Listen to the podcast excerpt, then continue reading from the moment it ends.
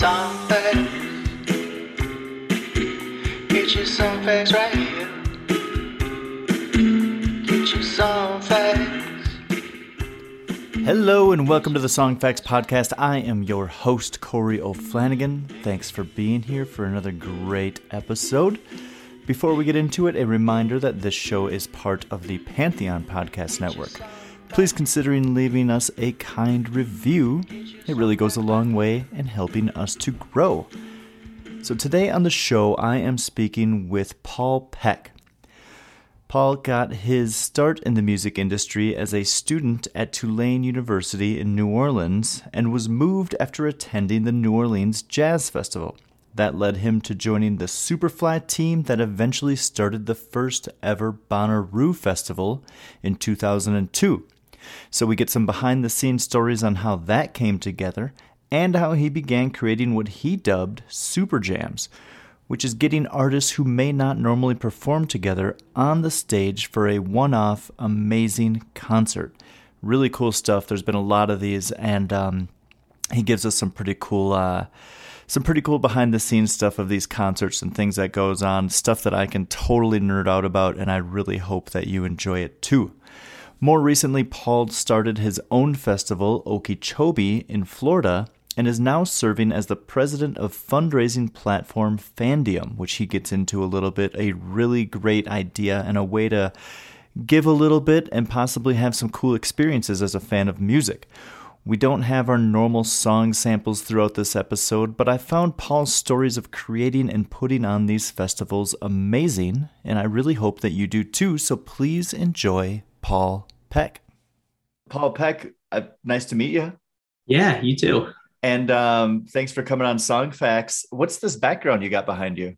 You got this Um, purple design with a bunch of signatures I'm seeing as Yeah. Well, this is in part to spare you um, the messy background of my office slash auxiliary um, NYC space.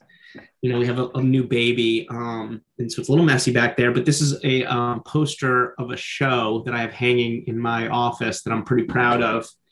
Um, this was for Bonnaroo. Um, the festival had a big anniversary, and the name Bonnaroo was taken from a Dr. John record. And so I've produced this show that took place at Bonnaroo with Dr. John um, recreating that record, which is called Desitively Bonnaroo. And that record was him backed by the legendary Meters of New Orleans. Wow. And Meters hadn't played together in eight years. And so we, I, I was kind of able to reunite the Meters for the first time in a very long time. And that album is a, just a classic album. Um, and it was repro- it was produced by Allen Toussaint, and I got him to play on it too. So it was a Wow. New Orleans super group playing this whole record, and um, we did a couple of these limited edition posters.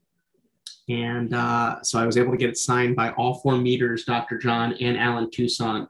And it's like this beautiful kind of like it's got foil and sparkles in it, and it's just like really cool color scheme. And I remember that year at the festival, we did the Bonnaroo signature arch with this like whole color scheme, and we put the hat that you see on there, like a physical reproduction of it on the arch, and it was just kind of the theme of the festival. And so I think we got 100 or 200 of these posters made, and I was able to uh, get a couple of them signed by the band. And so some were gifts, and for other people, and this one I kept for myself.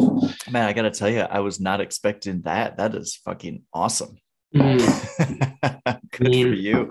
I'm so like- excited to talk some super jams with you too. sure. Um, but I just wanted to kind of like let's let's kind of get everyone that's listening a little bit of a basis here. So it sounds like you've been around the music business since at least your time at Tulane. And um, so why don't you tell us what you do now and then why you decided to make a career in this industry? Yeah, so um, I have a long history of producing special concerts and working closely with artists, and you know, setting out to do these things that I consider really special projects. And um, you know, my whole career has sort of been about bringing together community to share special experiences and to really create good energy. Nice. And so when the pandemic hit, I sort of took my history of producing content, producing live streamed events, and I started producing some benefit content, some benefit projects with some artists.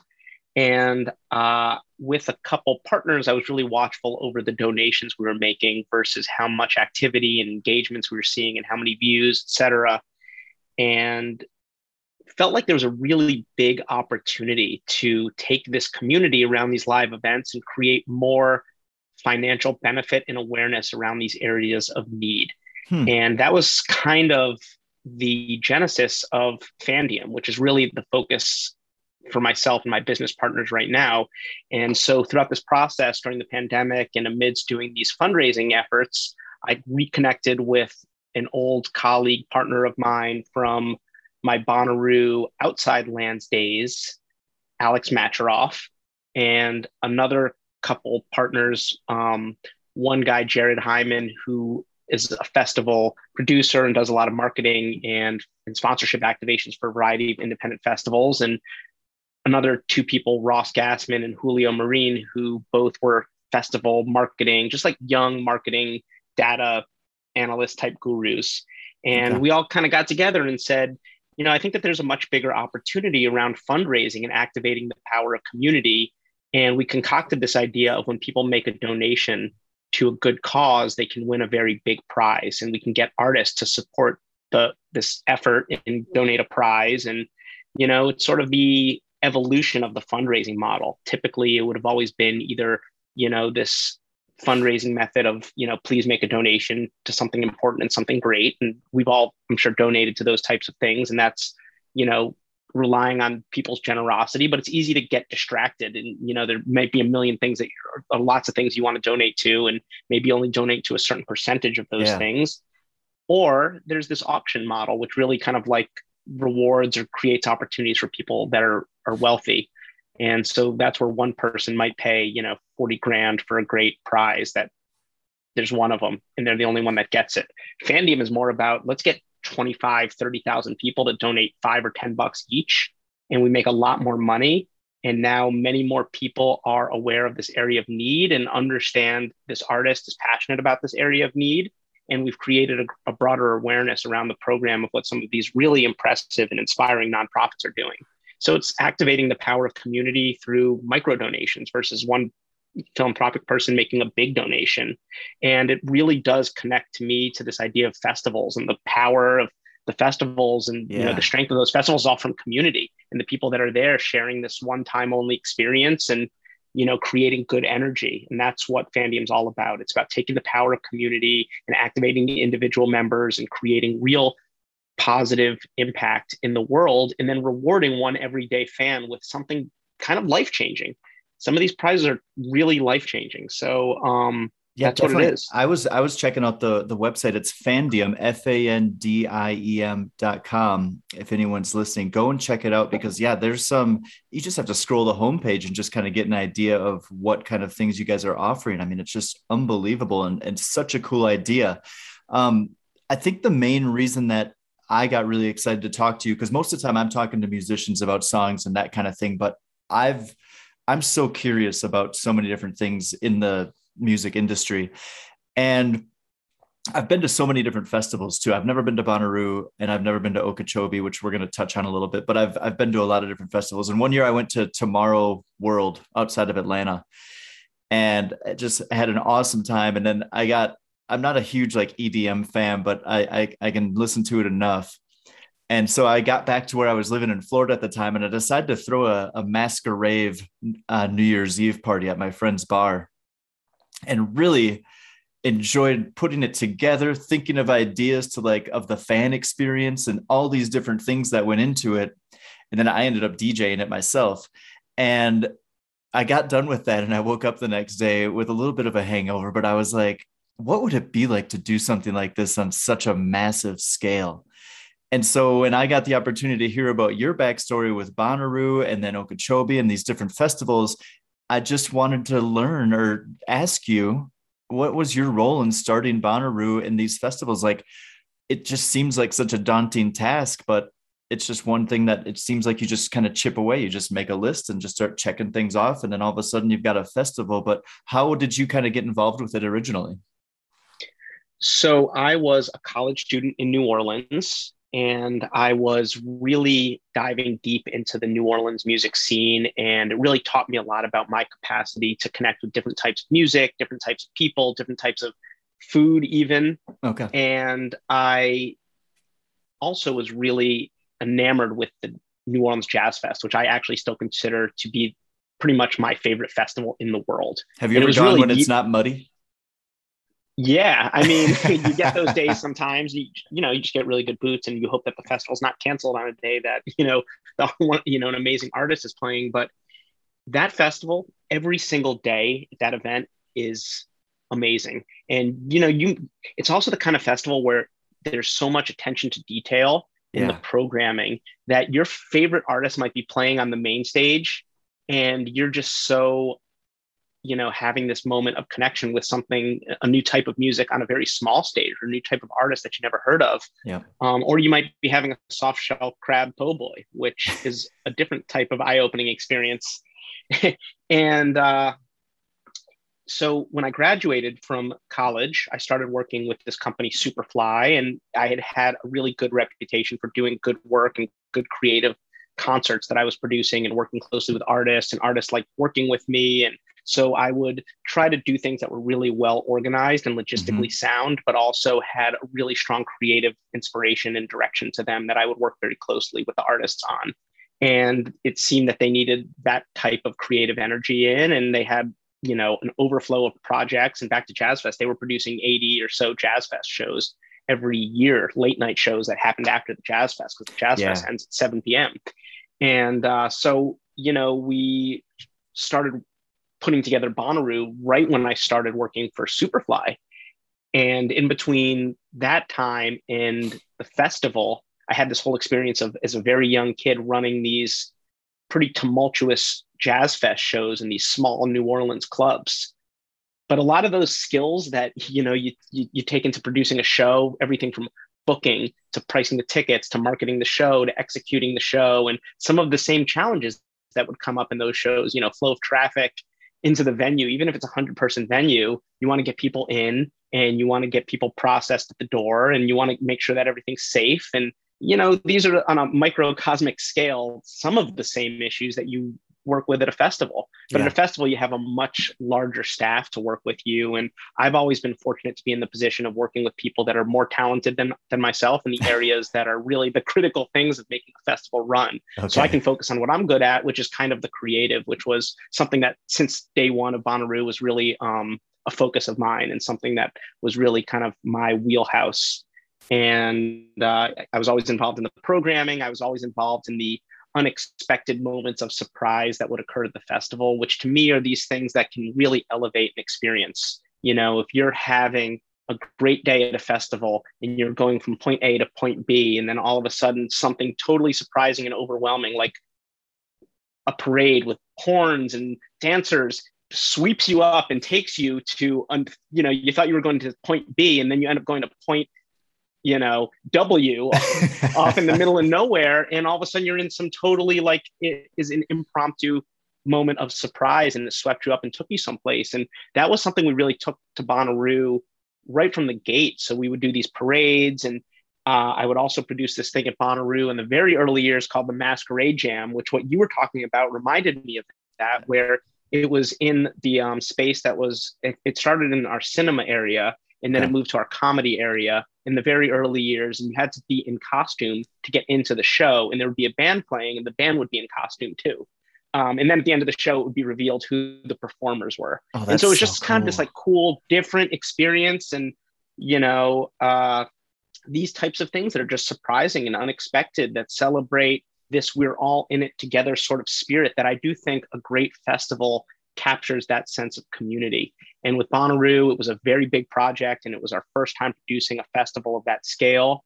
And there was this spirit from the jump of we're all in this together. Yeah. and we don't exactly know where it's going to go but we're all going to find out together at the same time. And the idea of temporary community that experiences this intense journey of connection and this group of people's never going to be together again. And through all these different twists of fate have all come together at this one place at the same time you know in the same physical location on this really big planet over this you know the life has existed on earth for a long long time. And we're all just like you know by whatever lightning strikes have put us all together and we're sharing something. And then at the end the, everyone is going to go back in their million different directions. And if they can take some good energy back into the real world then that's a really healthy thing. And that's i think that whole concept has kind of been something that I've always searched for as a fan and also a producer. You know, I want to take parts in those experiences and I want to help create those experiences for others and selfishly so I can take part in them. I think that's something that's almost like a subconscious or fringe benefit for for festival goers is that they might go home afterwards with like this buzz and maybe they can't quite pinpoint exactly what it is but and they might always just be like oh i saw the greatest show and i'm just still reeling from that but it's partially that but i think it is what you're talking about it's this collective community of people getting together and experiencing something for 3 or 4 days that you're those 100,000 people are the ones doing it. No one else in the world is doing that. And then they, to think about them going back to their different places, uh, their different homes, and kind of spreading that energy. I, I just think it's such a cool idea. I'm happy that the idea of festivals has grown to where it seems to be today, and it seems to be continuing to grow. I mean, obviously there were setbacks with COVID and everything like that, but it's it it's it's like what the major acts consider when they're thinking about what they're going to do for live shows in the summer is like which festivals am I going to do? Absolutely. Um, and I think you know with Fandiem, it really does connect to this concept because when you're having these experiences of intense connection, you feel really inspired and really motivated. Mm-hmm. And in that moment, you know, like sometimes that feeling can dissipate, and sometimes there's all this intention that is connected to that feeling. So really the idea between Fandiem is like amongst Fandiem is like, let's give the individual members of the community that are really celebrating this connection an opportunity to do whatever they can. And there might be a reward for them because one person's going to get something really exceptional. But in any event, it's the power of community. When everyone chips in a little bit, you know, we can change people's lives, whether that's providing clean water or access to food or, you know, cancer treatment. And so it's just you know, or even like access to voting. So it's just there, there's just so much um, there, and it's just so connected. But this idea of like the great energy that's connected in those moments that that's created in those moments, and how to manifest that into real change. And yeah. it's a very empowering experience too to have those experiences of connection, and then to do something positive for for someone else as well. So that's, you know, we're that, that's kind of what it's all about is about like creating good energy. And also, you know, in, in our current time period, especially coming off of the pandemic, so much of our interaction with the rest of the world occurs through screens, this yeah. literal barrier in this filter. And to get into a physical environment and to connect with people that are maybe some the same from you, maybe some are totally different from you, but that's a really healthy and I believe necessary human experience. And, you know, these are all sort of the reasons that keep me excited about what I'm doing and the projects that I'm putting energy into. Yeah. Well, that's as good a reason as any. The the the the community that's being built, I think that you've been trying to focus on is is huge, and and I think that anybody that's been to one of these festivals understands it and, and appreciates it. Um, I want to try and have you dig into your memory a little bit now. I've got to imagine that there are some serious behind the scenes moments going on at these festivals that the the audience is just unaware of the chaos of something that might be happening. And I'm just wondering, good or bad, is there one, let's call it a moment of chaos that you remember happening as the festival is rolling? Oh my gosh, man, there's so many. there's so many good stories too. And it's like, and I, and I guarantee there's so many moments, so many stories that have been forgotten, and just the intensity and overwhelming nature of these festivals. Yep. Because it's just like there's so many people you're working with, and the stakes are so high, and it's just so intense. It's like you've been working for oh, you know over a year on this event that plays out over three days, and it's so important because people have come there, they put their trust and their safety and artists. So you know, I have this memory of the first year Bonnaroo very early on. I, you know, this is I had just graduated college and we had had a runner that had created the path that we advanced with all the artists that they were supposed to take for the back entrance to Bonnaroo to skip the traffic and to be able to get in safely. And at some point, there was a typo in the directions and it told them to go north when they were supposed to go south or oh. east when they were supposed to go west. and it was like became apparent to us on the first day of the festival very early that this had happened. And, uh, you know, we're like, we were in the mode of there was, a, you know, we had a really good team that first year, but it was an all hands on deck situation to the nth degree to the point where like, you know, me and one of the owners of Superfly were like by hand making out the meal tickets like the day before the festival because that was like something that just slipped in the crack somehow. Yeah. so this was before the time that really like first of all nobody had email on their phone at this point in time. exactly. And some people didn't even have cell phones. So I was like, how are we going to fix this? I was like, I'm just going to start calling the artists and the tour managers and the managers, and I'm going to give them the corrected directions. So this was like an absolute scramble. And, you know, in the position of we hope we can get the directions to Bob Weir to get to the festival to Yep. play tonight, you know. So um those those types of things. And uh I mean there's there's just so many others too. And then there's these personal moments that, you know, really like only one of us could experience. I had I remember the first year of Okeechobee,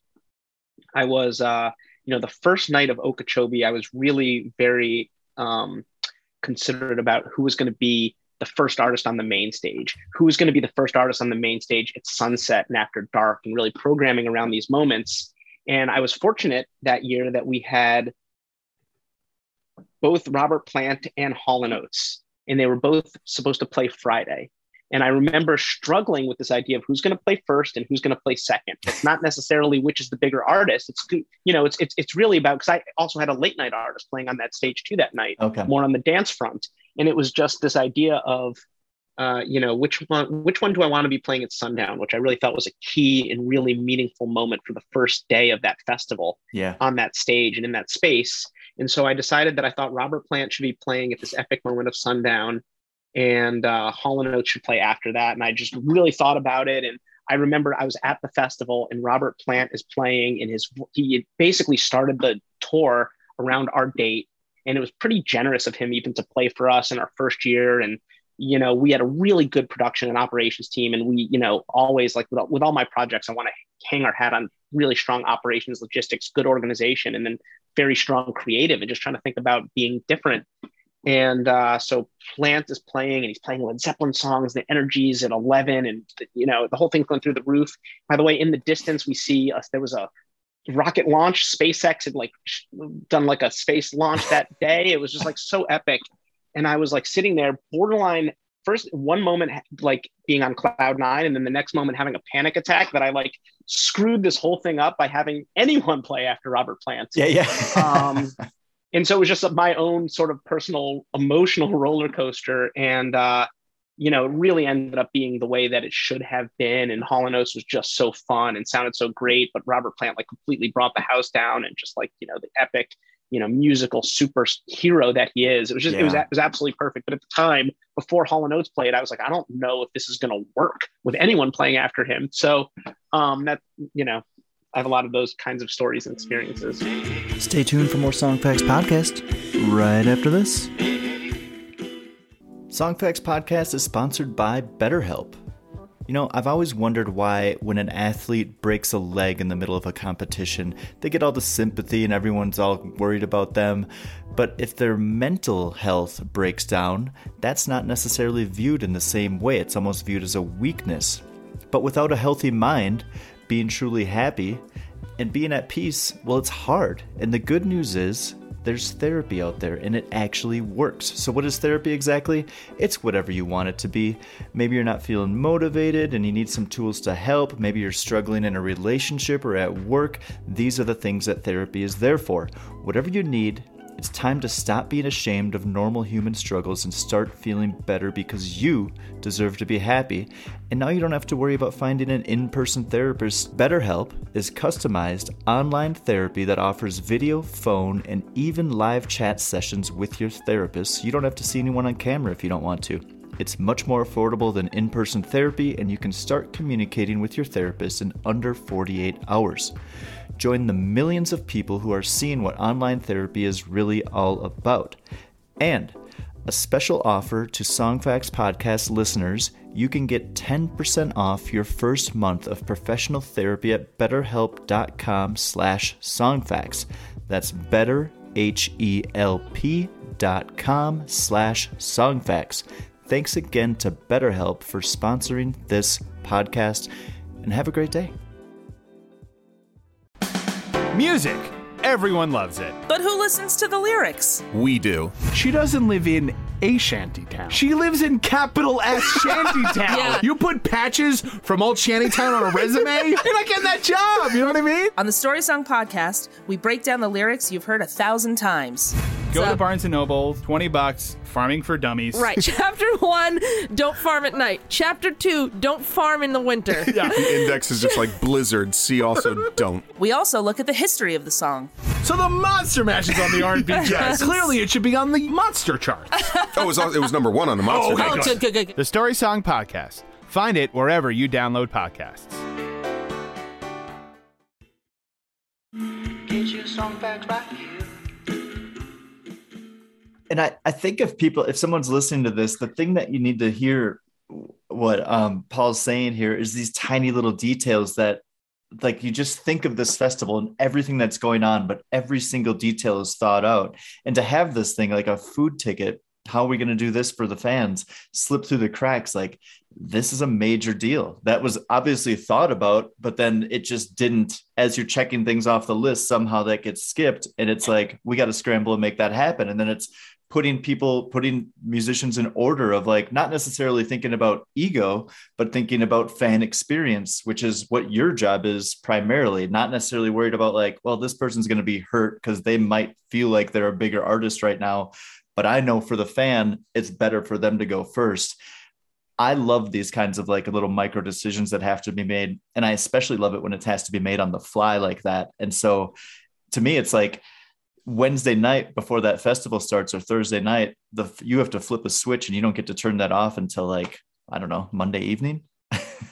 it's a very it's it's a very intense um, prospect and just feel really um, an overwhelming amount of gratitude just for these generous you know selfless artists that understand that what we're creating is an art project yeah. and i think what separates a good festival from a bad festival and a good production whether it's at a small venue and you know small music shack made of wood and the streets of new orleans and the things happening at two in the morning or it's a massive 65 plus thousand person festival it's as you said it's the attention to detail Yep. and if there's something that you're doing that you're truly doing with love and vision and intention you really want to drill into those details and i think that that's what separates really special work from pretty mundane work. And i think you know when we talk about all the details that go into a Bonnaroo, all these different nooks and crannies that you can go off and experience and you can explore and these moments of surprise and delight it's those are the details that really take an event and an experience and anything to the next level. And it's always like the details that really elevate something from you know something really good to something absolutely exceptional and i think the details is you know that's that's where the in- inspiration really shines through Yeah. And I think that I think you're right because I've been to festivals where it didn't necessarily feel like the details were as thought o- and I've been to ones where it's just like you, as soon as something like a thought hits your head, you know the promoter and their team has already thought of me walking to that bathroom, being like, "How is this? How is this going to work out? How is this going to be a smooth situation?" And you can you can tell when you're there that those kinds of ideas have been thought of. Let's talk a little bit about super jams now. Um, it sounds like from what I was able to read that you organized your first one while you were at Tulane. Um, Yeah. How has this kind of progressed? And then I do want to talk about some of your favorite memories of them. Um, and just like if there's specific songs or artists that you put together and you were Mhm. like, ooh, I did not expect that, but this rocked it. Absolutely. I, uh, you know, with with those types of projects, it's such a special opportunity that I take tremendously serious um, to be able to work with these monumental artists in a creative capacity. And I feel like I have an obligation to them and also just to the fans that when somebody like, you know, Win Butler from Arcade Fire or Miguel or Mumford and Sons or Skrillex or Brittany Howard from Alabama Shakes or Jim James, Derek Truck, some of these artists that I've done these shows with, if they're going to work with me and they're going to dive in and they're going to spend time to rehearse, and I feel like we need to be unbelievably ambitious with this opportunity. I'm like sitting there trying to think about like I want to create the best show ever. like Yeah, that's like yeah. really the way that I'm thinking about it. I you know I have this one of one of the you know the most exceptional artists in the world, or sometimes multiple of those artists, and I don't know when they're ever going to be together again. You know, I want to create something that is purely once in a lifetime. And by the way, it really relates to this idea of like what you go out to a concert for. To me, I'm chasing that moment, something that's never happened before, something that's never going to happen again. That's why I throw festivals. That's why I attend festivals. I want to capture that lightning in a bottle. And so I just become very ambitious. And it's back to this idea of details. I want to take care and be very precious about every detail that we can put together. And I think that comes to the makeup of the band. That's the special guest. That's the sequence of the show. Um, that's you know who who's going to sing what what's the order of everything going to be? Who's Mhm. the you know are we going to have a percussion player alongside the drummer? Who's the bass player going to be? What are our background vocalists going to be? You know it's these types of things. It's the details that can really take something to the next level. And when i you know think about some of the artists that i've just been fortunate to work with uh, you know, I had this experience many years in where I worked with Skrillex on this show, and he was, as many of the artists that I've collaborated with have been, really open to ideas and working collaboratively to mold a direction. And that's to me where the inspiration comes in. It's when, you know, two people get together and do something that neither one of them would have done on their own. And then when you bring 10 other supremely talented individuals into that mix, it just becomes this really special lightning strike moment. And it, it is this idea of like it's the intensity of a festival where you're all in it together and nobody from the people on stage or the people standing in the audience know where it's going to lead you next. We're all going to kind of find out together. And so, you know, you want to put together the right configuration of people, the right production staff, and every single position in this is key.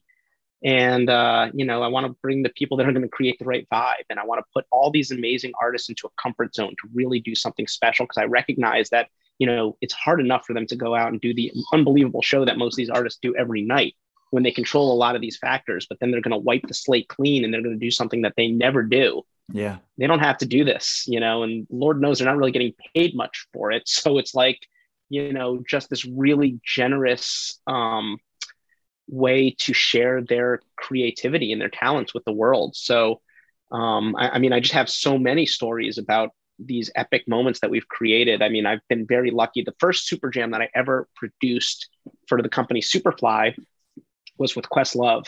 And since then, I've gotten to work with him on a couple different um, projects like these.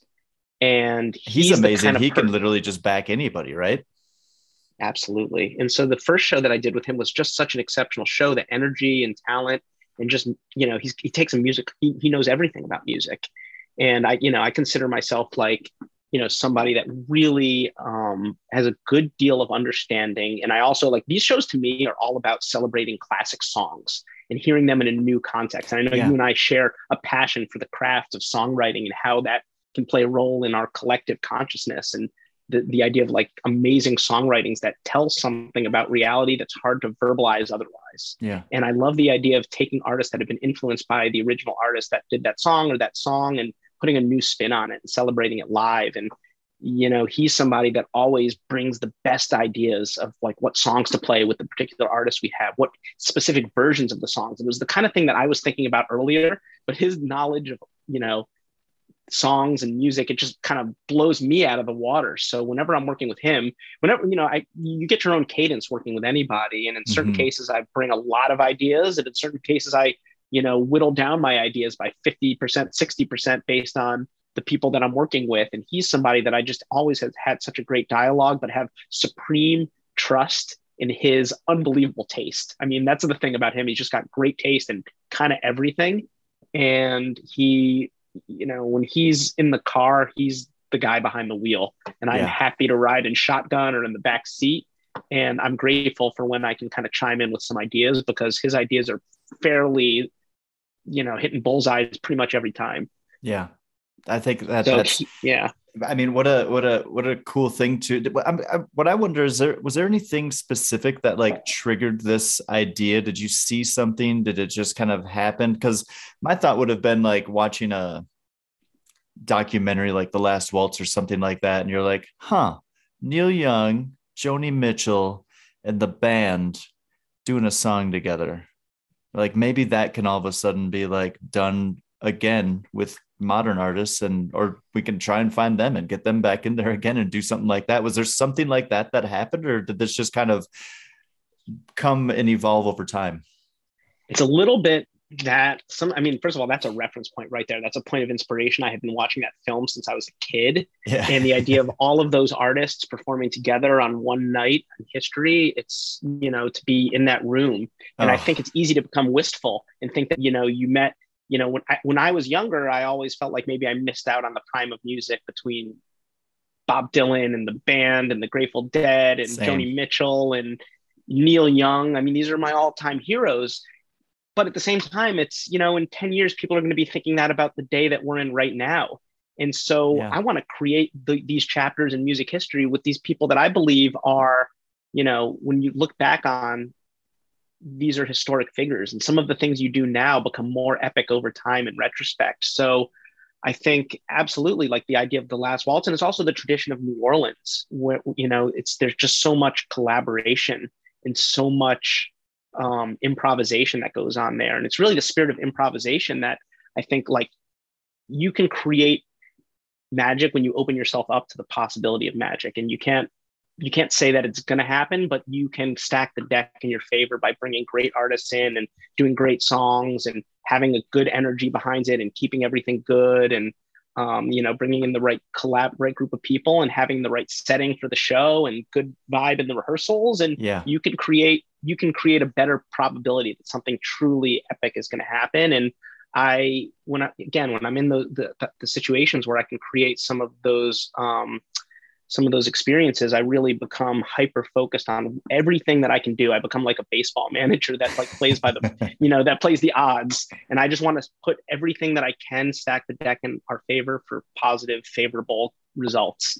And do it with a creative touch and you know bring the right people in that are better at the things than i am that might be more important you know like making sure that the gear is set up you know making sure that we have the horn charts written out in the correct key that the singer wants to write them Hmm.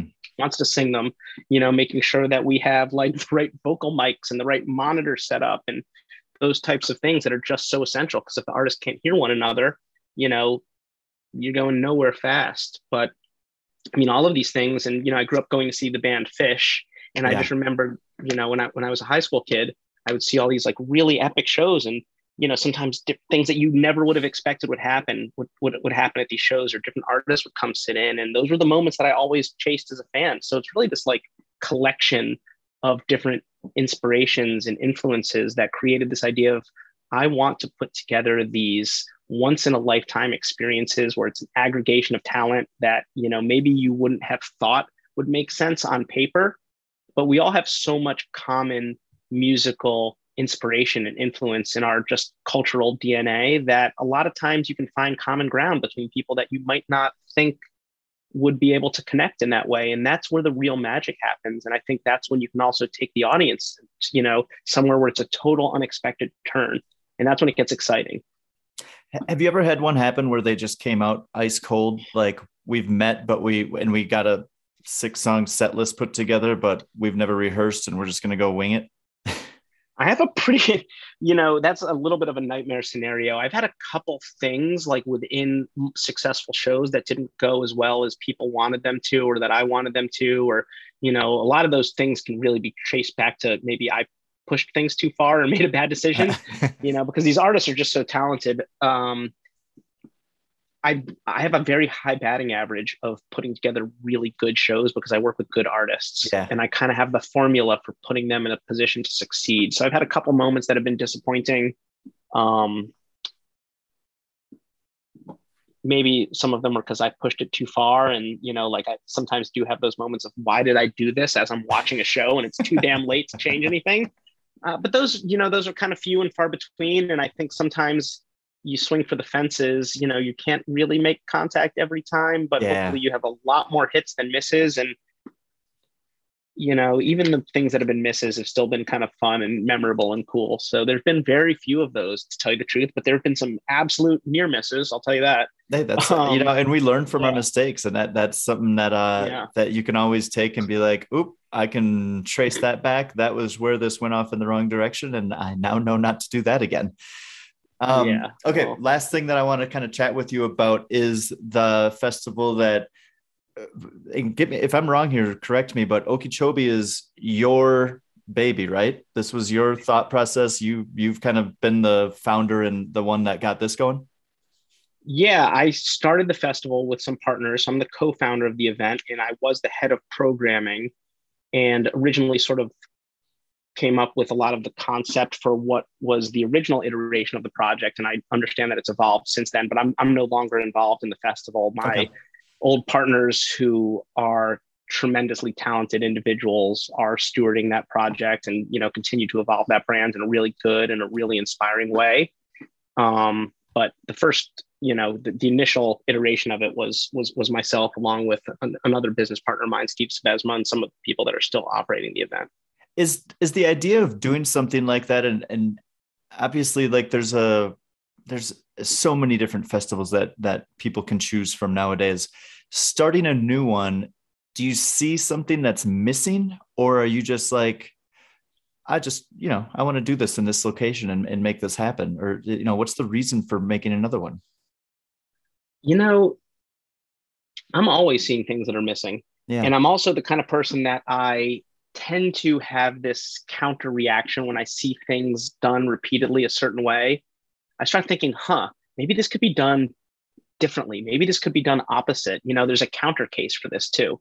And when you really get into these you know festival production and the creative side you can really some of these decisions that might seem easy are very hard decisions. You get smart people you know you can understand both sides of it but at the end of the day a decision needs to be made. But you know i think that there is plenty of opportunity for different types of experiences in the festival landscape that aren't really being offered. And you see new stuff come up.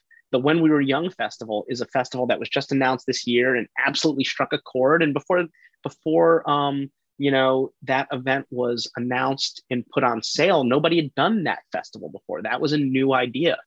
I don't think i don't i don't think every combination of you know notes and chords has been played i think there's new songs to be written. I think there's new festivals to be produced and i think that there's new experiences to be created and had. And uh you know so i i just i think that there are a lot of people that have a great recipe that do something very strong and very inspiring and evolve that particular project. And i think Yeah. that there's new opportunity to do i think that there's endless opportunity to do things that are different. It's really just about what do you or what, what do i want to spend my time on and who do i want to be working with? And you know where am i going to put my focus and energy you know towards? So it's it's all of that.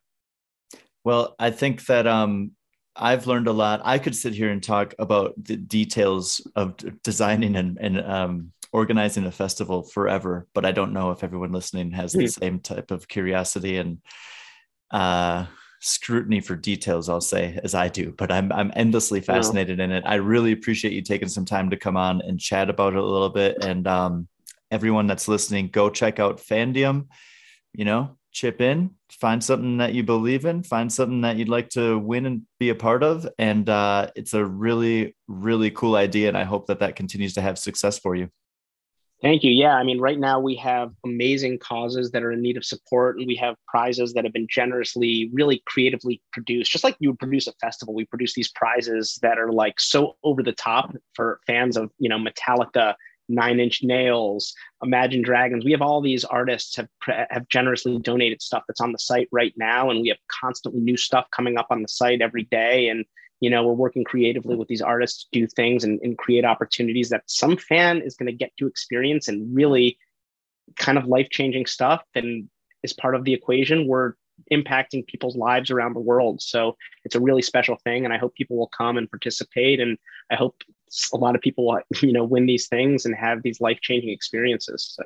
I mean, create an opportunity to both, you know, donate something and, and do some good in the world, and also like have the opportunity from that to have this once in a lifetime thing come into your life that nobody else will ever get to experience is such a good combination. So kudos to you and thank you very much. And I, I, I hope you have a great day. thank you corey you too great chatting with you You too, Paul. Thanks. take care See ya. Thank you so much to Paul for coming on the show and telling us his story. Amazing, amazing stuff, getting behind the scenes details on how these festivals come together. And Fandiem just sounds like such a cool thing. Definitely worth checking out. You can link to that in the show notes. As always, for the stories behind the songs, go to songfacts.com and have a great day. Thanks.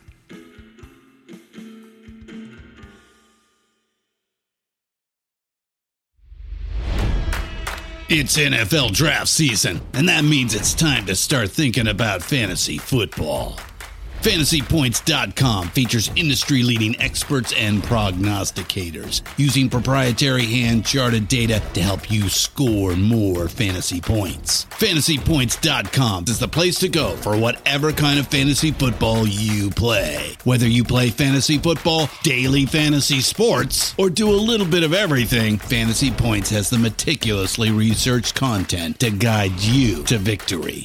And why wait for the fall? Fantasy Points also covers the new spring football league, the UFL. Join the guru, John Hansen, Scott Barrett, Joe Dolan, and other massive names in the fantasy football universe with an exclusive offer. Use code Pantheon for 15% off any fantasy points package, including the all in package, with access to every article, tool, and data nugget that Fantasy Points has to offer. That's fantasypoints.com and code Pantheon for 15% off at Fantasy Points. Fantasypoints.com. Code Pantheon. Score more fantasy points.